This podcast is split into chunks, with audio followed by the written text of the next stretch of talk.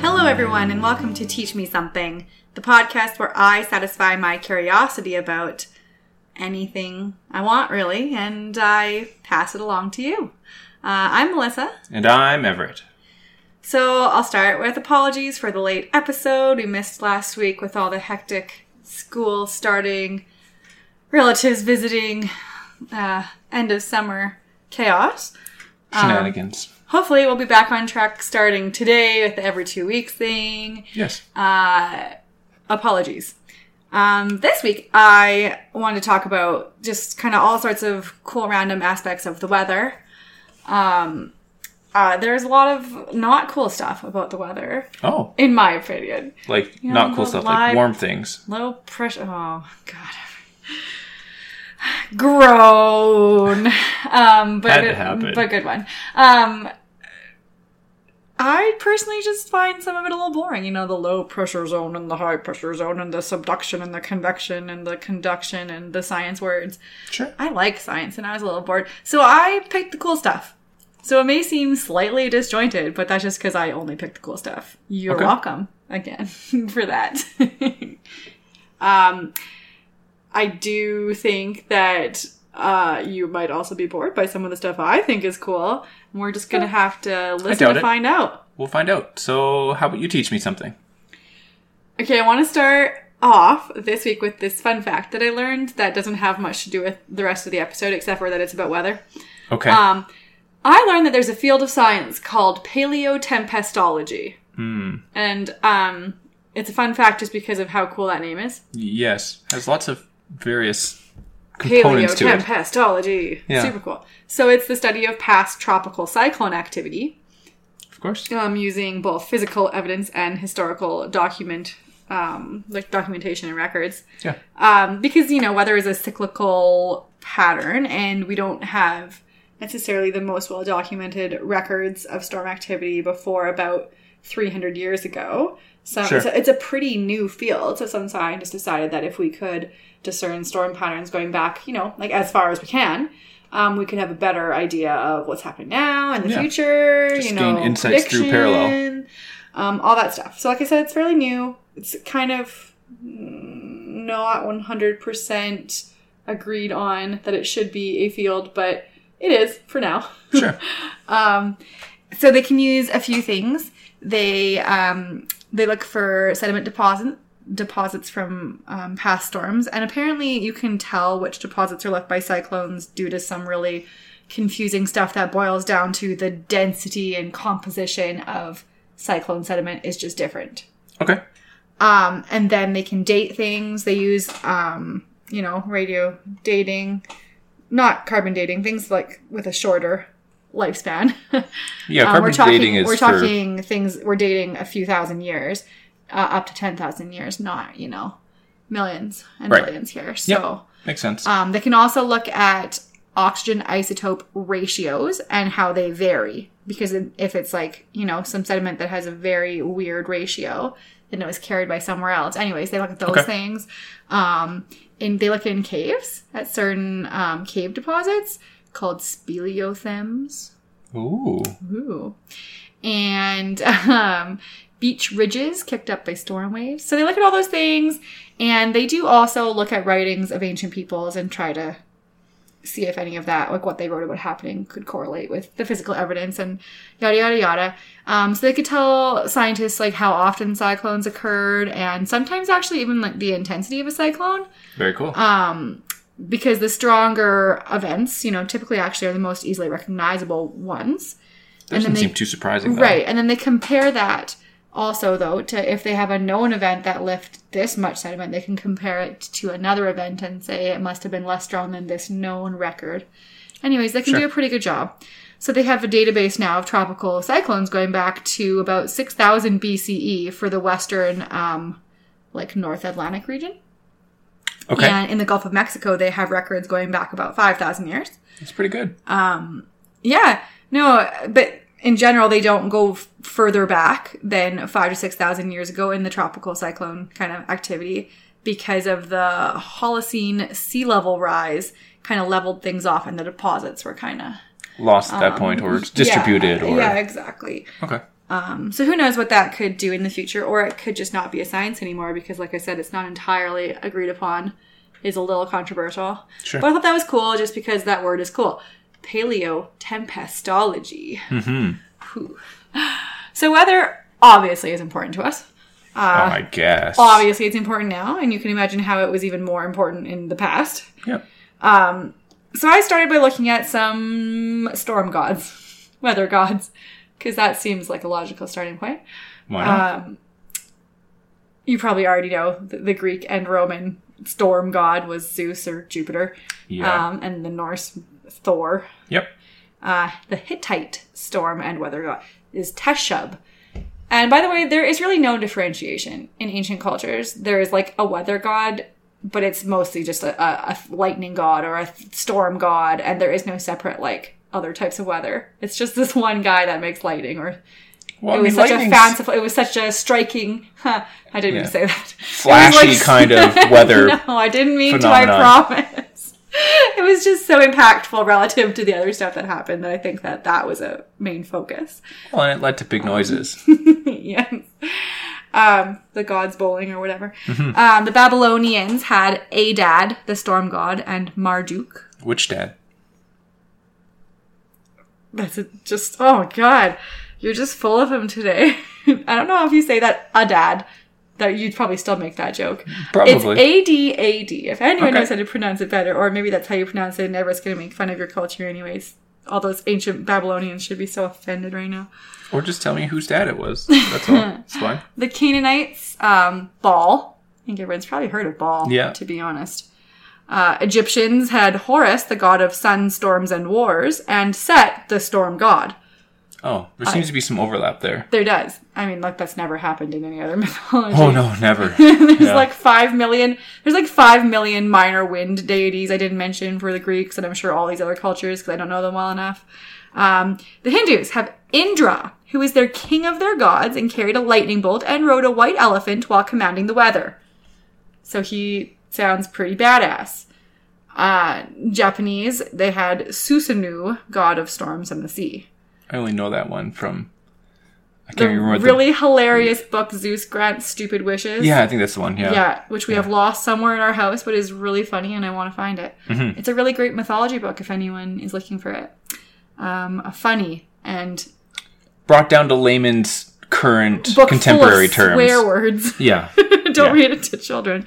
Um, so you know, I, I was learning these different storm and weather gods that have existed mm, through history, and I kind of realized that these are mostly prime, like primary important deities, king of the gods type of deities, like all of them. There's only a few on here that aren't the most important, Yeah, and not, they not are tertiary very important. cousins or None of them, right? you know weird ants or something. Um, so, you know, it kind of made me think, and this is just my opinion, that that really speaks to how important and confusing weather has been for humanity in the past. Like everyone knows how important it was, and they have to respect it because they don't do anything wrong for the lightning to come get them. But Yeah.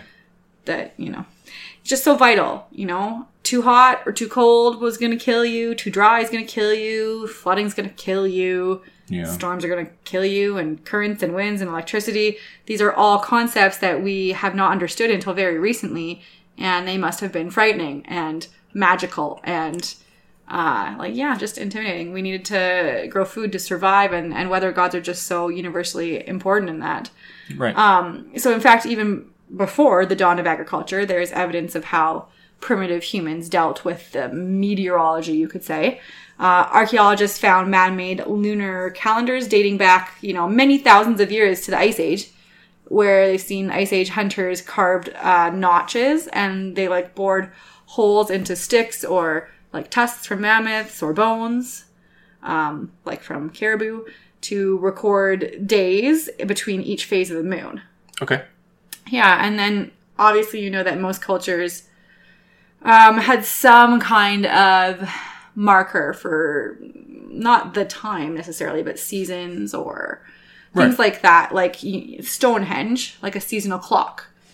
Um, so Stonehenge probably was a seasonal clock. Um, it does align with the winter and summer solstices. You Does. may or may not know anything about Stonehenge listening to this in the UK.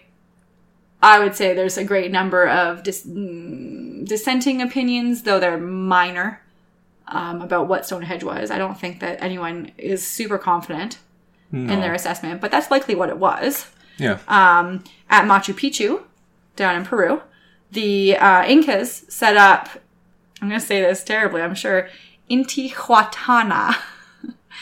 uh, the Intihuatana is hitching post of the sun, which is a stone that indicates the precise date of the winter solstice. Mm-hmm. And then they have the Temple of the Sun, also at Machu Picchu, which has this specific window that is perfectly exactly aligned with the sunrise on the day of the summer solstice. Mm-hmm. Oh, you know that already? No, but it's very akin to I'm not gonna remember what the day is, but Indiana Jones. Sorry, I was trying to Wow, say Indiana that Jones too, thing. yeah. The sun precisely at this time will shine through the crack on the window, and you will know this is the summer solstice. Yeah, Neil deGrasse Tyson had uh, calculated the, I think it's the morning when in New York, I don't even remember what street it is, but there's like the morning that the sun will come up and have that same effect. Um, and it has become so popular that on that morning you can't drive on the street because of too many pedestrians crowding in to. God, Neil deGrasse Congest the whole thing. Tyson, what'd you do? Yeah. That's good. I don't live there.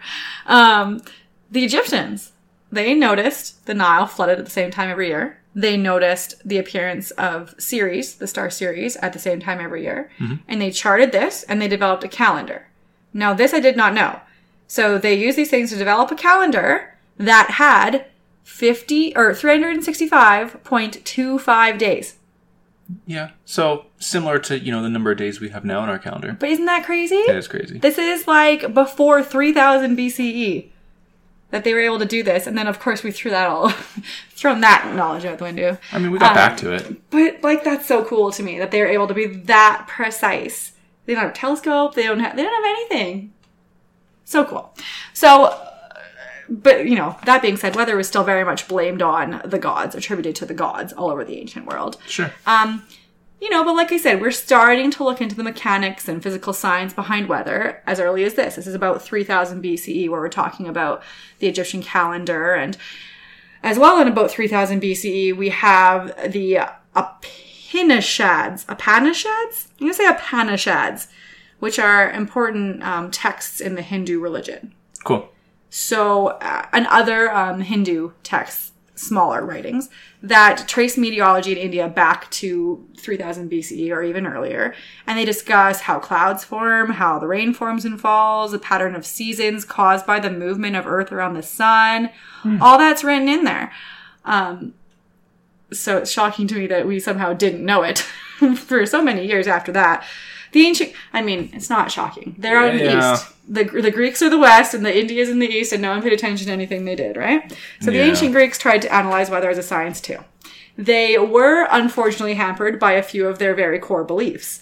That whole four elements thing, everything being made The of earth, no, everything being Oh, made the- of yeah. earth, air, wind, and fire. That Yeah. that earlier part of it, yeah, and the belief that the sun orbited around the Earth Yeah, that's kind of messed them up because you can't really explain seasons without the Earth moving, as the Hindu text already had written thousands of years before this, and everyone clearly ignored, or didn't know about, or discounted.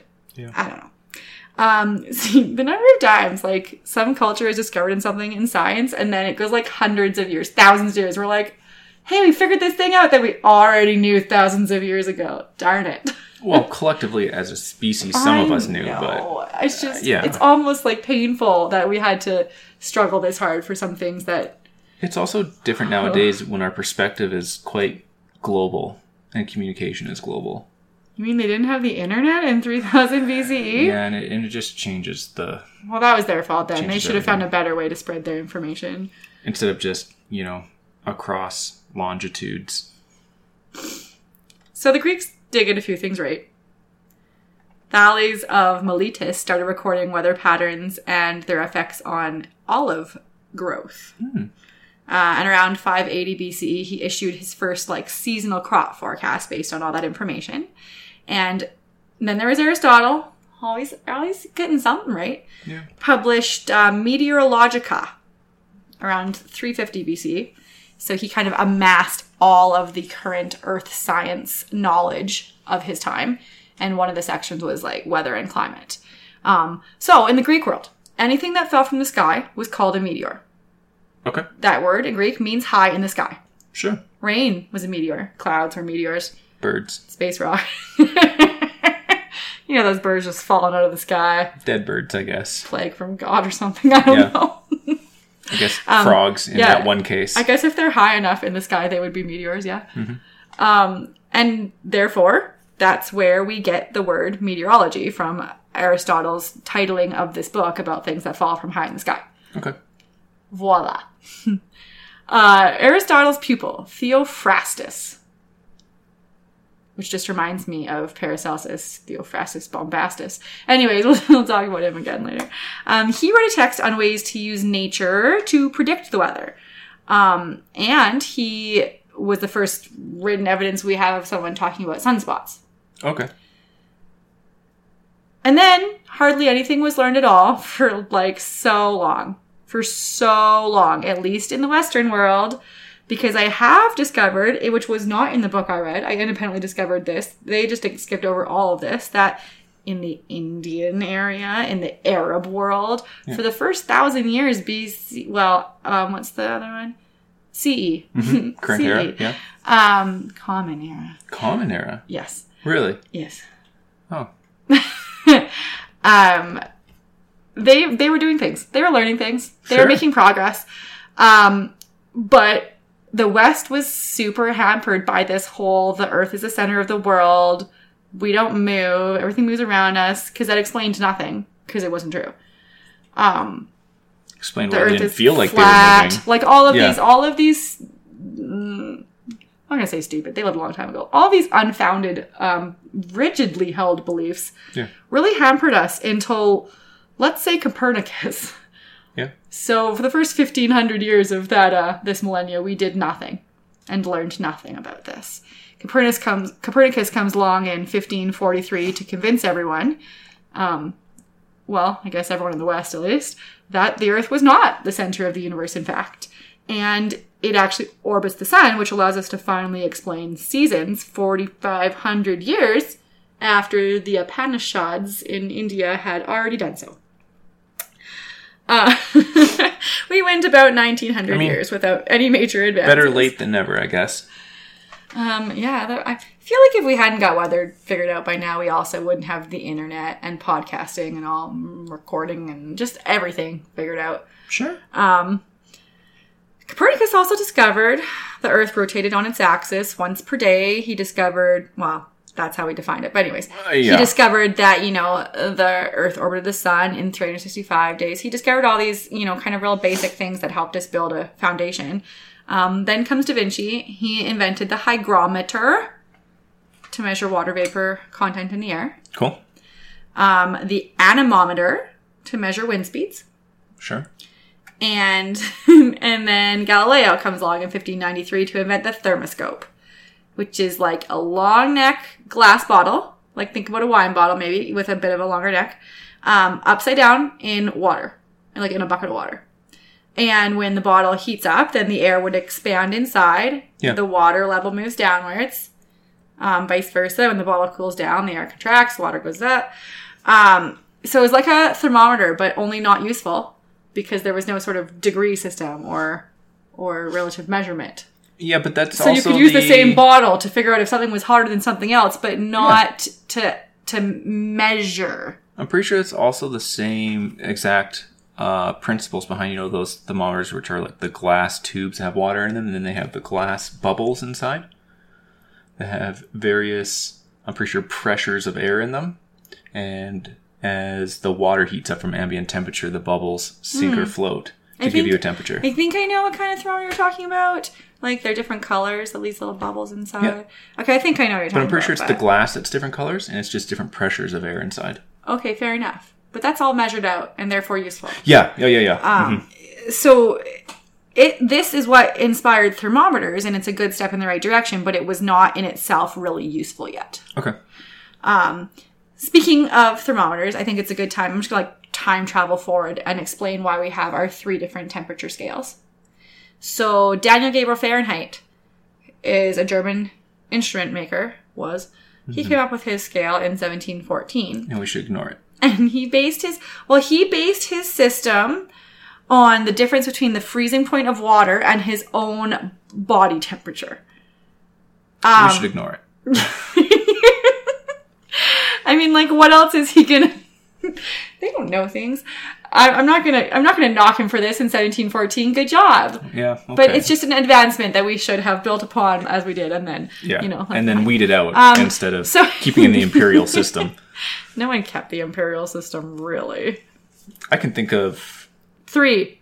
I'm just kidding. That's an old joke. I think Myanmar already migrated to Did they? So two, maybe Libya and and and one of the two is pretty half and half.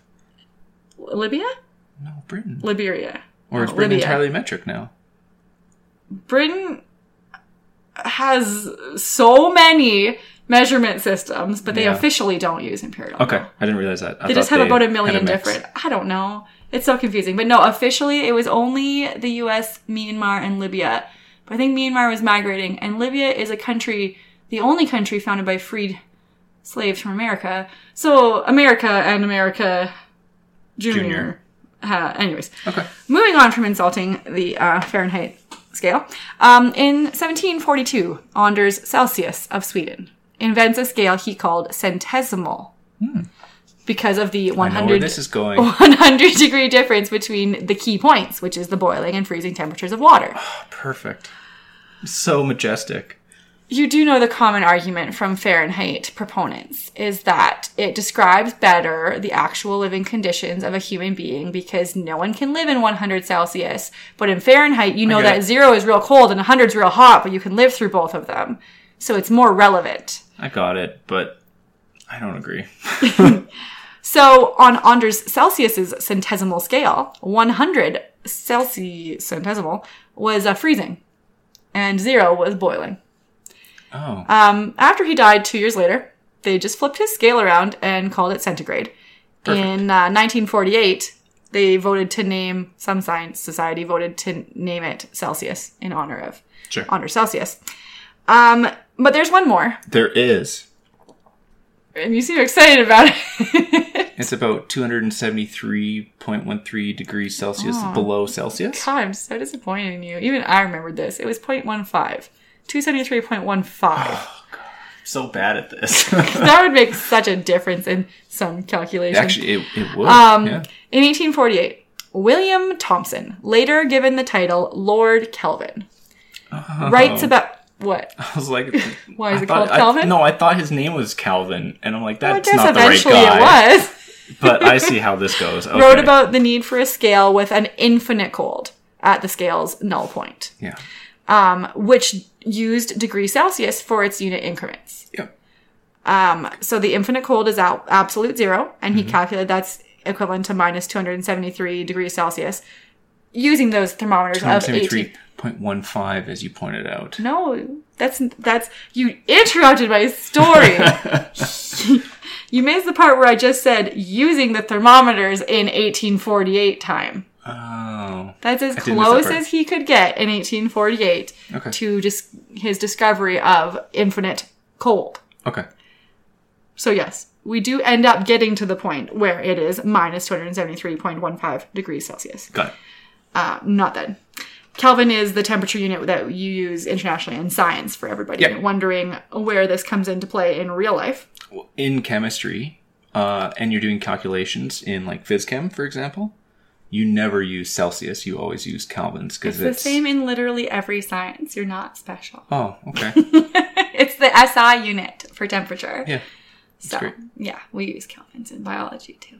good. And you should. physics, obviously. Yeah, yeah, in physics, yeah. So let's reverse back back in time again to Galileo. We were talking about Galileo, and then I went forward in time. Remember that part? So we're gonna go back in time again Okay. um, to talk about one of Galileo's students, Evangelista Torricelli, who is not a woman, by the way. I got kind of excited that Evangelista was a wo- is not a woman. Oh, okay. Why to be a woman? Um, he invented the mercury barometer in 1644. Good for him. So now we can measure air pressure. We have humidity, wind speed, air pressure, some relative levels of temperature now, and a rudimentary understanding of how the Earth and the Sun move. So pretty much from then, our discoveries left, right, and center, everything's kind of.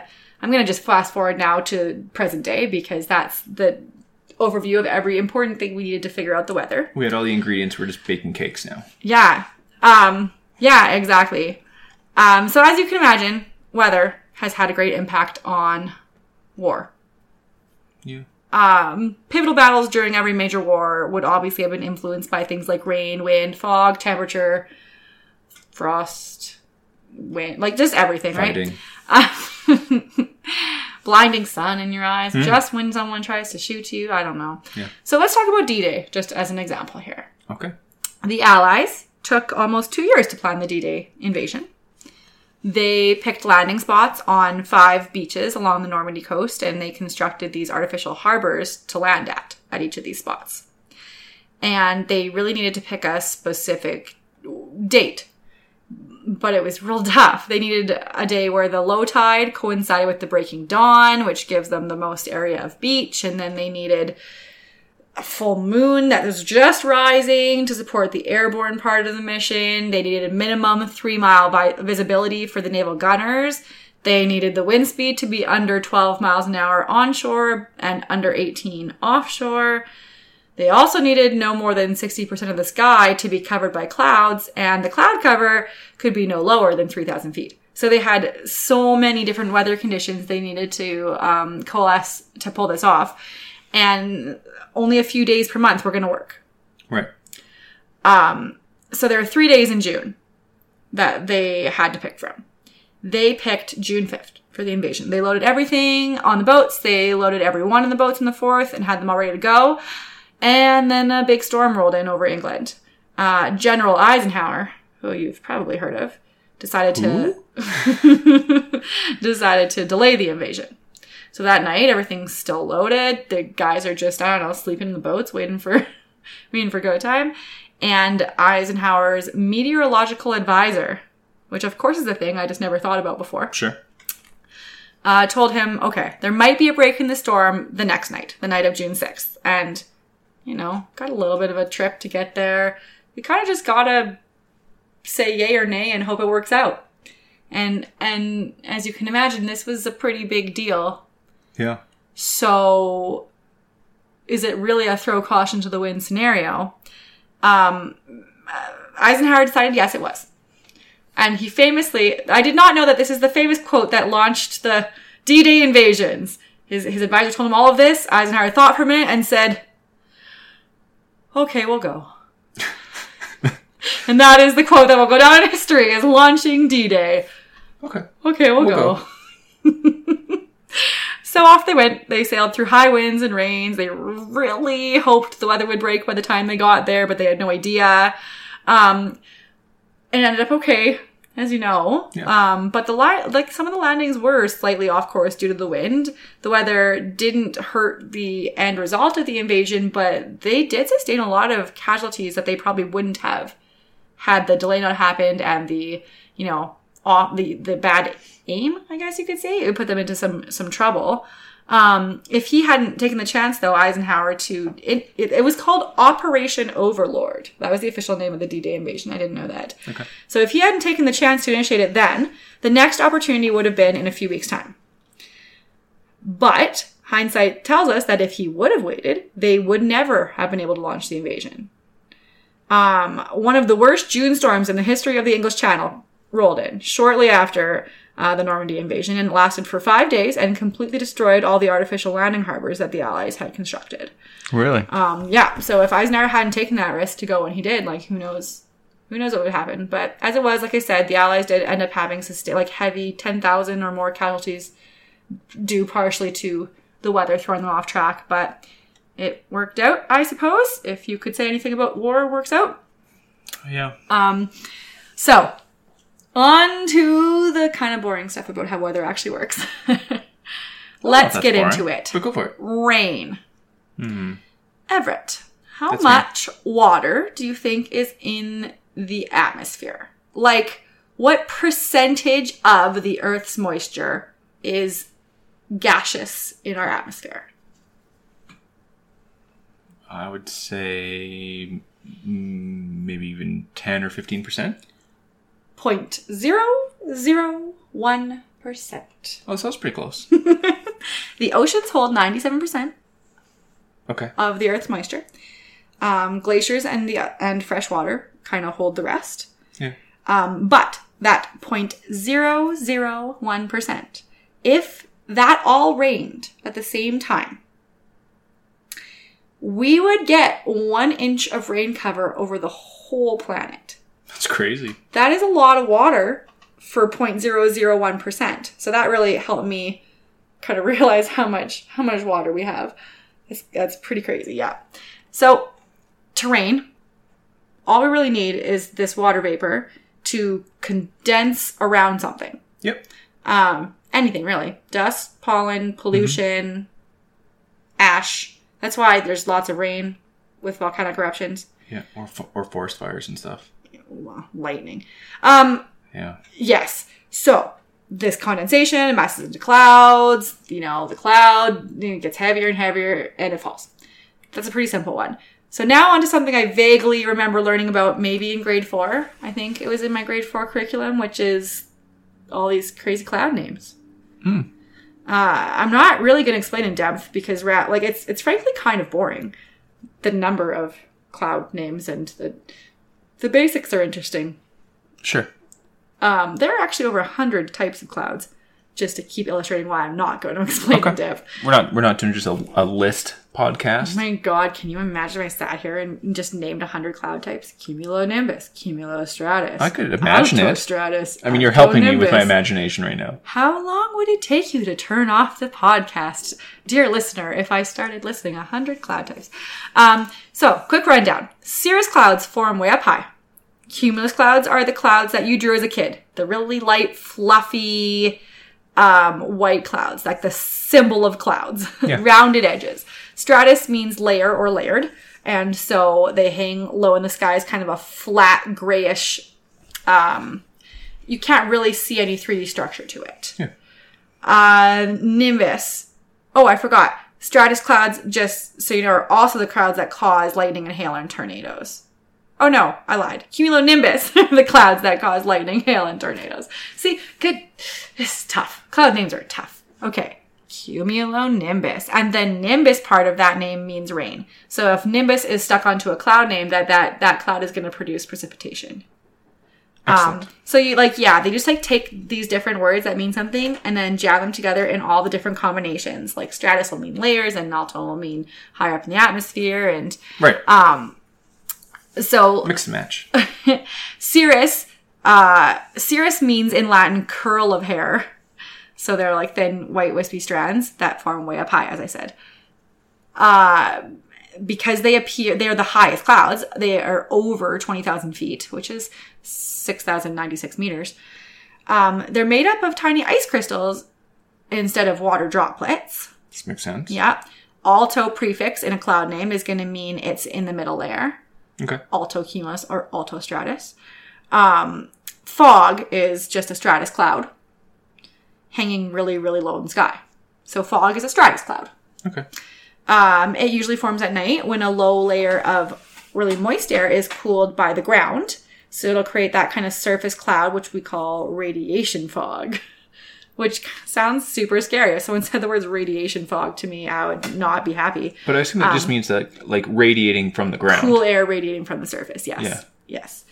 A breeze, um, a light breeze actually makes the fog thicker because it blows more warm wind towards the cool ground to condense into this cloud. Sure. Keeps it pushed Um, down. Yeah. So like, I'm sure you noticed on really foggy mornings how long the fog, fog tends to stick around in the mornings. Like the sun doesn't just burn it off the second it comes up, which is because dew um, firstly, well, kind of at the same time, dew starts to evaporate from the ground, joining the cloud. Yeah. So at the same time, the sun is evaporating some of the uh, moisture from the fog. It is also evaporating the dew into the cloud. Yeah. Anyways, so that's that dew replacing it is why it takes so long for the fog to clear up in the mornings. Cool. Um, so thunderstorms. We're going to thunderstorms. How? Remember nimbus clouds. Nimbus clouds are where rain comes from. How does the rain start to fall from the nimbus clouds? And how does it turn into a thunderstorm instead of just a rainstorm? Um, so the nimbus clouds are suspended on updrafts and they grow larger and larger as they get pushed upwards. Um, then the rain and ice particles get larger and larger until they're too heavy to be held up by the updrafts. Um, but in this type of cloud and this type of position in the atmosphere, the updrafts are blowing at around 110 kilometers an hour. So a lot of this cloud, part of it still wants to go up while the heavy rain and ice wants to go down. Mm-hmm. That makes friction It does. and turbulence. And that's why lightning happens.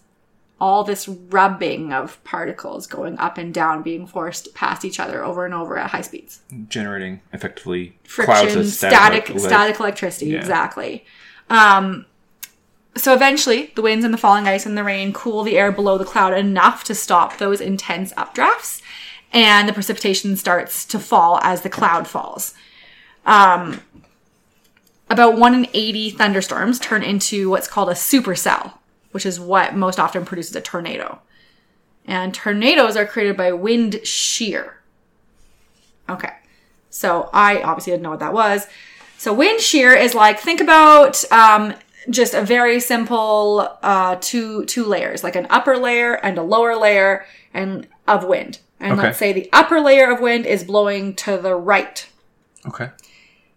We could use east and west like a fancy could, people, but, but to the right's fine. and the lower wind is blowing to the left and they're both blowing at different speeds even Okay. so what they're going to do is tilt the cloud right the top's going to want to go one way and the bottom's going to want to go another way Mm-hmm.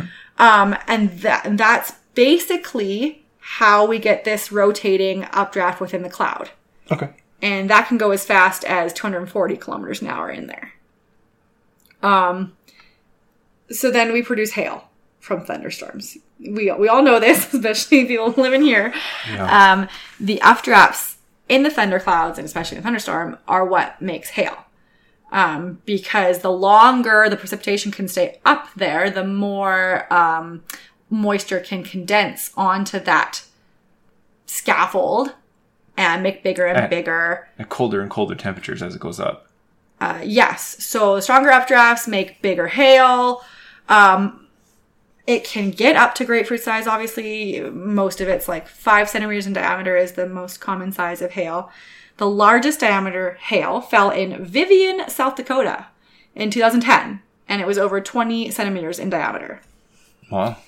The heaviest hailstone was in Bangladesh in 1986, 1.02 kilograms. So Oh, a bag of sugar, a bag of sugar from the grocery store is about one kilogram.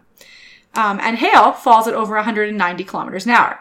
So 190 kilometer an hour bag of sugar That's is going to deadly. do well, definitely deadly, but like a lot of damage. Crops, animals, buildings, all that stuff yeah. Um, because of the cycle of hail, the way the hailstone starts to fall and gets pushed up by an updraft, adds more layers, falls, gets pushed up again.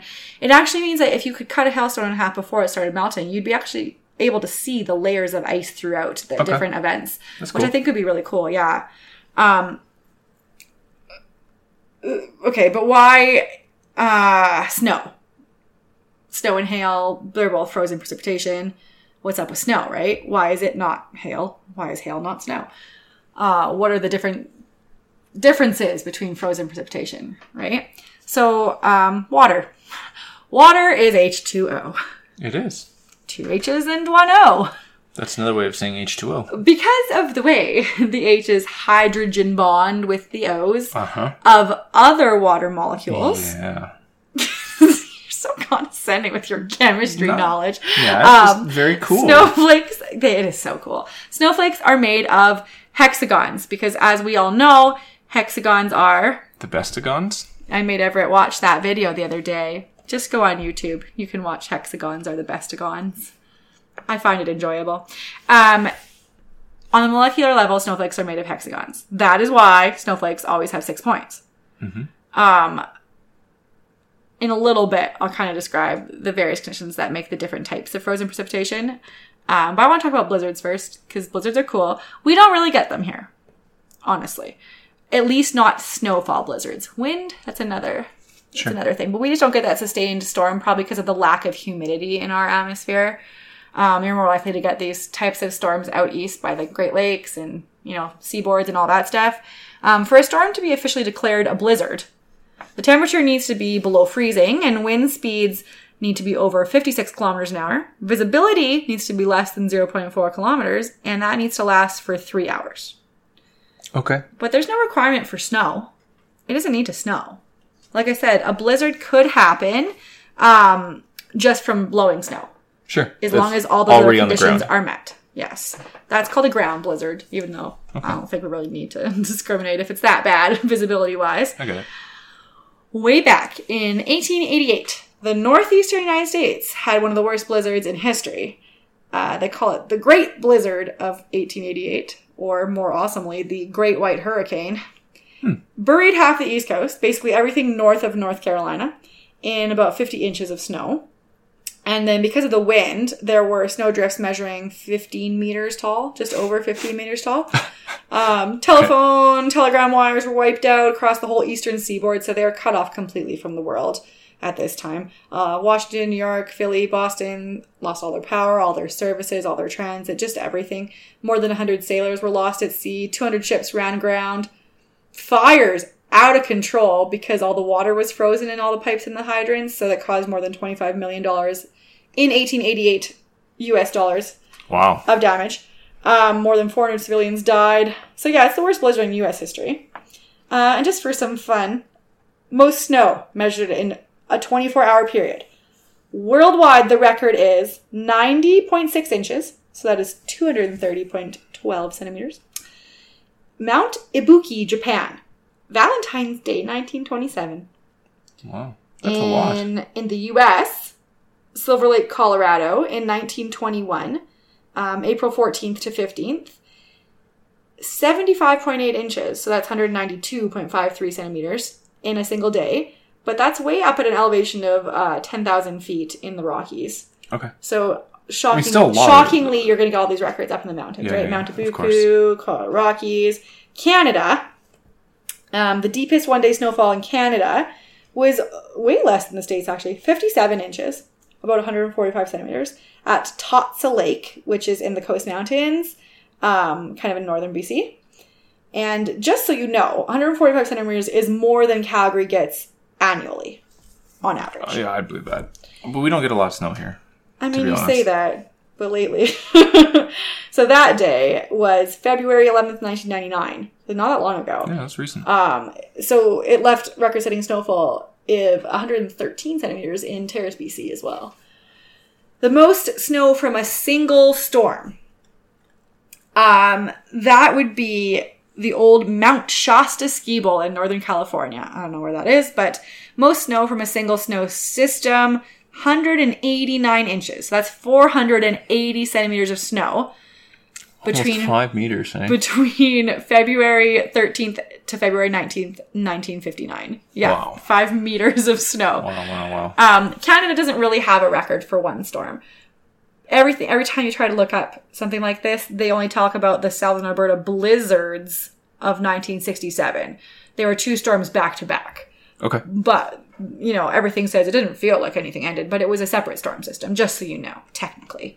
Um, so in late 67 or april of 67 um, alberta received a record breaking 175 centimeters of snow in less than two weeks. Um, so farmers obviously had some issues. The army came to help clear snow.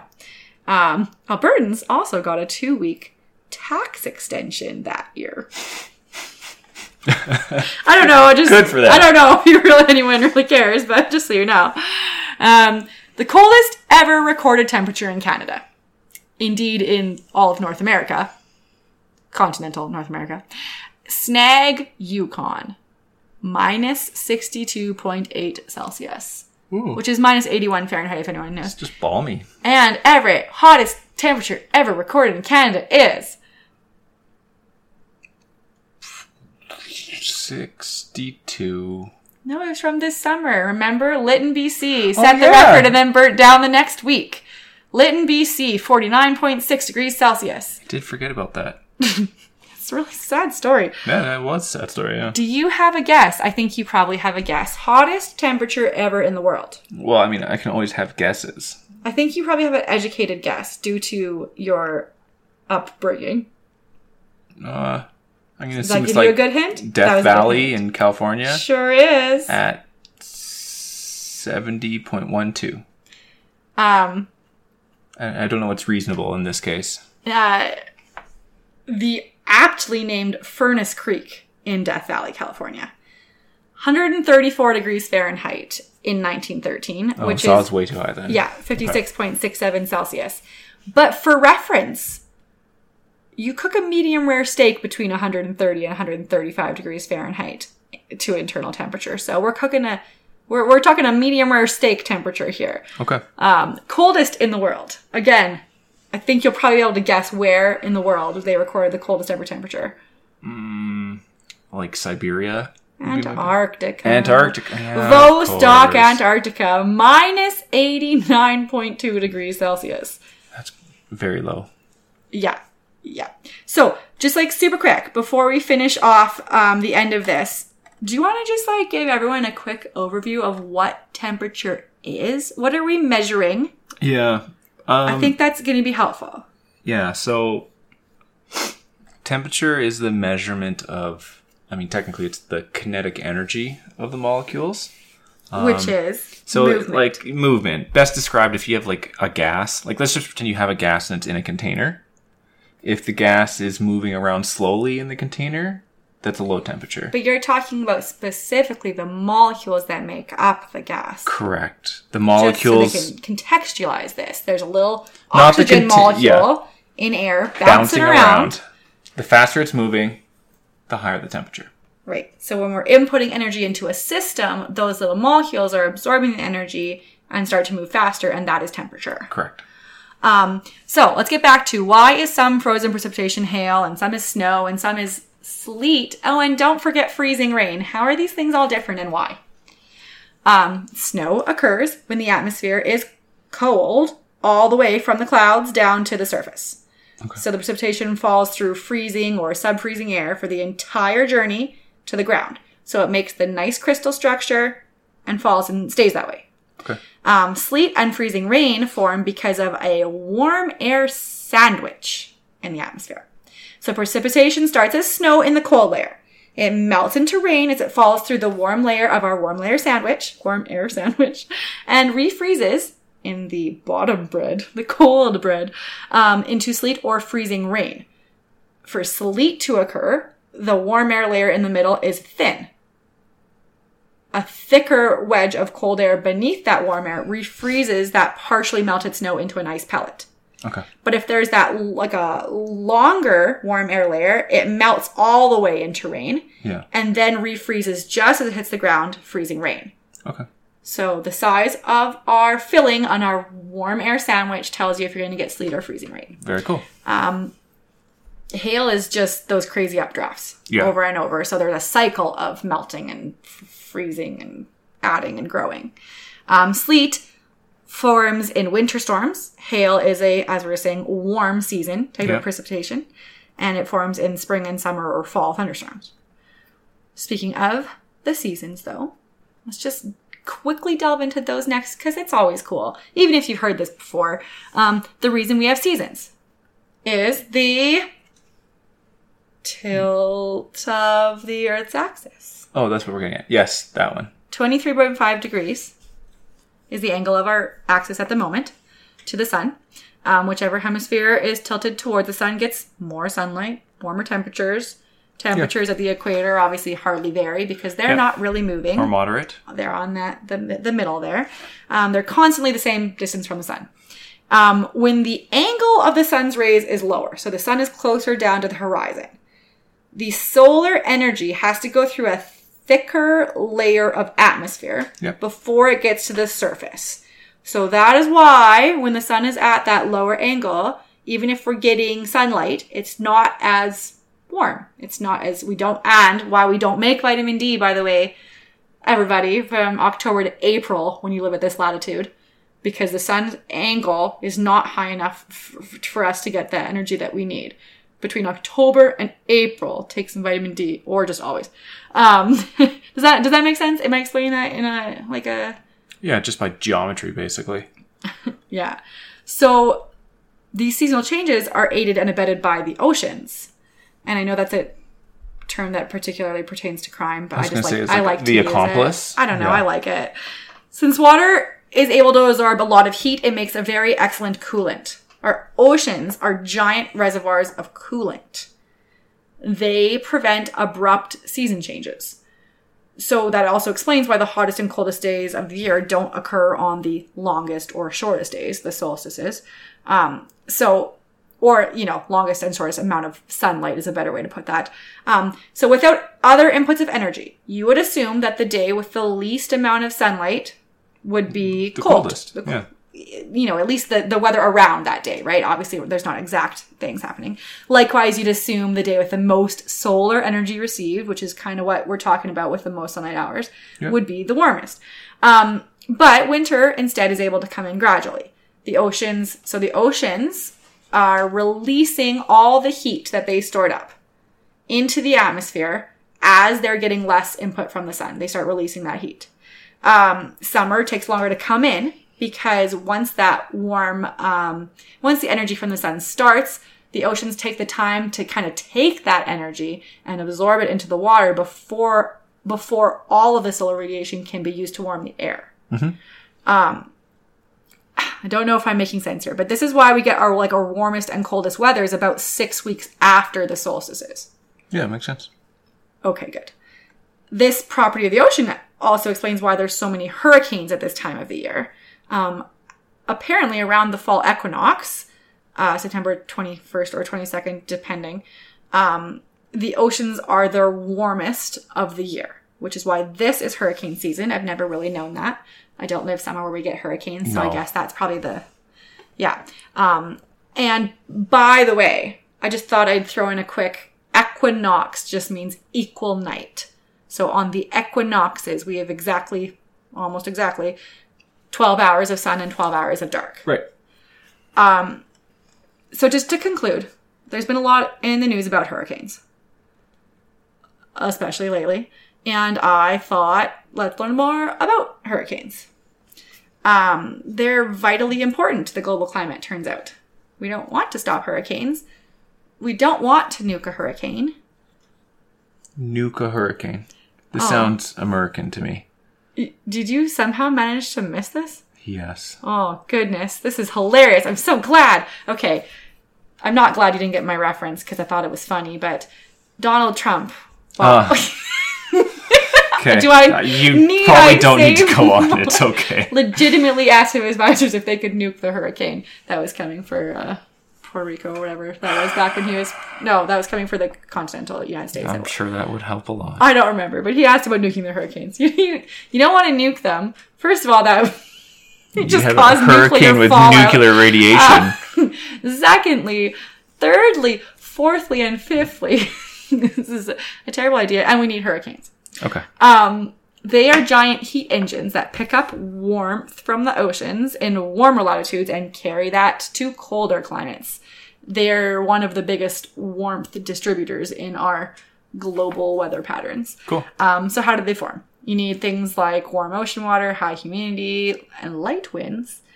Uh, the tropical Atlantic and the Caribbean and the Gulf of Mexico all kind of create the proper circumstances between June to November, like I was saying. But right around the equinox is that prime hurricane uh, territory. Hurricanes need to spin also. Um, this spin is provided by the Coriolis effect, which, if you don't know, is just a really fancy term for the fact that the Earth spins, so the things on it spin too. that's that's about all I'm gonna I'm gonna say about that. Sure. If the Earth spins, therefore things on the Earth are also spinning. Uh, hurricanes need to travel about five degrees north of the equator before they can start to spin, because the Coriolis effect, like it has zero force at the equator. okay. Since I, I never Hmm. thought about that, but that makes sense. The Coriolis effect is based on the fact that everything needs to go around at the same speed, but the Earth is bigger around the equator than it is at the poles. Yeah. So it has to spin faster up there to. No, slower. Slower. Slower. I don't know if I'm confusing everyone or not. Well, you're not confusing me, so that, it's okay. I'm right here. All you need to know is there is zero Coriolis effect at the equator, zero force from the Coriolis effect, let's say. yeah. Um, so, two thirds of hurricanes, then, they form between 10 and 20 degrees north, like the latitude, 10 and 20 degrees north, um, along what's called the Intertropical Convergence Zone. But that sounded cool. ITCZ, which is where northeasterly winds meet southeasterly trade winds. And these air masses collide, which pushes the warmer winds and humid tropical air up Okay. just kind of like subduction and plates and tectonic plates or something pushes it up Do you mean up or north? You're talking up. up Okay. into the atmosphere Yeah, yeah. as it moves up it starts to condense and rain these just turn into thunderstorms big thunderstorms big Sure. groups big groups of big thunderstorms you know how they're saying that the hurricane that just hit down louisiana um, they had no time to prepare for it because three up to three days before it hit it was just a group of thunderstorms Right. so this is what happens. First, you get these groups of thunderstorms. Well, what makes these groups of thunderstorms into hurricanes? Well, those very specific conditions that I that I talked about. So the water has to be at least 80 degrees Fahrenheit, all the way down to 150 feet in depth. So obviously the traffic's not here. The atmosphere above the storm has to be much cooler than the surface, Okay. which allows the thunderclouds to bloom and blossom into really big storms. Um, the mid level of the atmosphere has to be saturated with water vapor, and the storm has to be at least 500 miles from the equator to start spinning properly. So, if all these things are met in a group of thunderstorms, um, they're going to start to, you know, like kind of form a big thunderstorm. And uh, unlike tornadoes, which depends on that wind shear, the wind's blowing different directions, wind shear destroys hurricanes. oh, okay. They um so I don't really understand how they start spinning because to me it was just uh, a lot of words. Converging winds spin towards the center. The winds are drawn into the core and rise up, pressurizing the top of the storm yeah. and air escapes through the top. This lowers the pressure further down in the storm, sucks in more and more air Right. more outflow at the top lets more hot air in the bottom, which just speeds up. That's what starts spinning and speeds up the spinning, um, builds and it grows. And then the wind speed det- det- determines the type of storm. A tropical depression is anything under 39 miles per hour. Then you get a tropical storm, then you call it a cyclone, and then at 73 miles an hour, it's a hurricane. And then you go category one, two, three, and up. Yeah. Um, and then, just an interesting side fact here the Atlantic Basin area is assigned six lists of names for hurricanes, one list per year. And then every six years, they just reuse the lists over and over. Okay. And then, if they have an especially destructive storm like Katrina, then they retire that name, hang its jersey in the rafters. You can't use it anymore. Yeah. Yeah. Um, so yeah, I just thought I would I would look into hurricanes since it's been some big news lately. I think there's a few about to hit Atlantic Canada. So uh, I I wish everyone safety in that storm. Um, I don't know again what next week's episode or two weeks what next episode will be about. It'll be a surprise. I don't think it's going to be well. I guess it'll be a surprise, but I have it narrowed down. Okay. I have it narrowed down to either carnivorous plants or animal navigation. So it'll Be be, a on, surprise between those two. it'll be a surprise between two things. 50 50. You know, C, neither. That's true. What if I just show up in two weeks and it's just some completely different topic? Will you be excited? Who knows? Yeah, we'll find out then. We'll have to wait and see. And on that note, I'm going to say thank you so much for listening to this episode of Teach Me Something. I'm Melissa, And I'm Everett. and I hope you learned something new.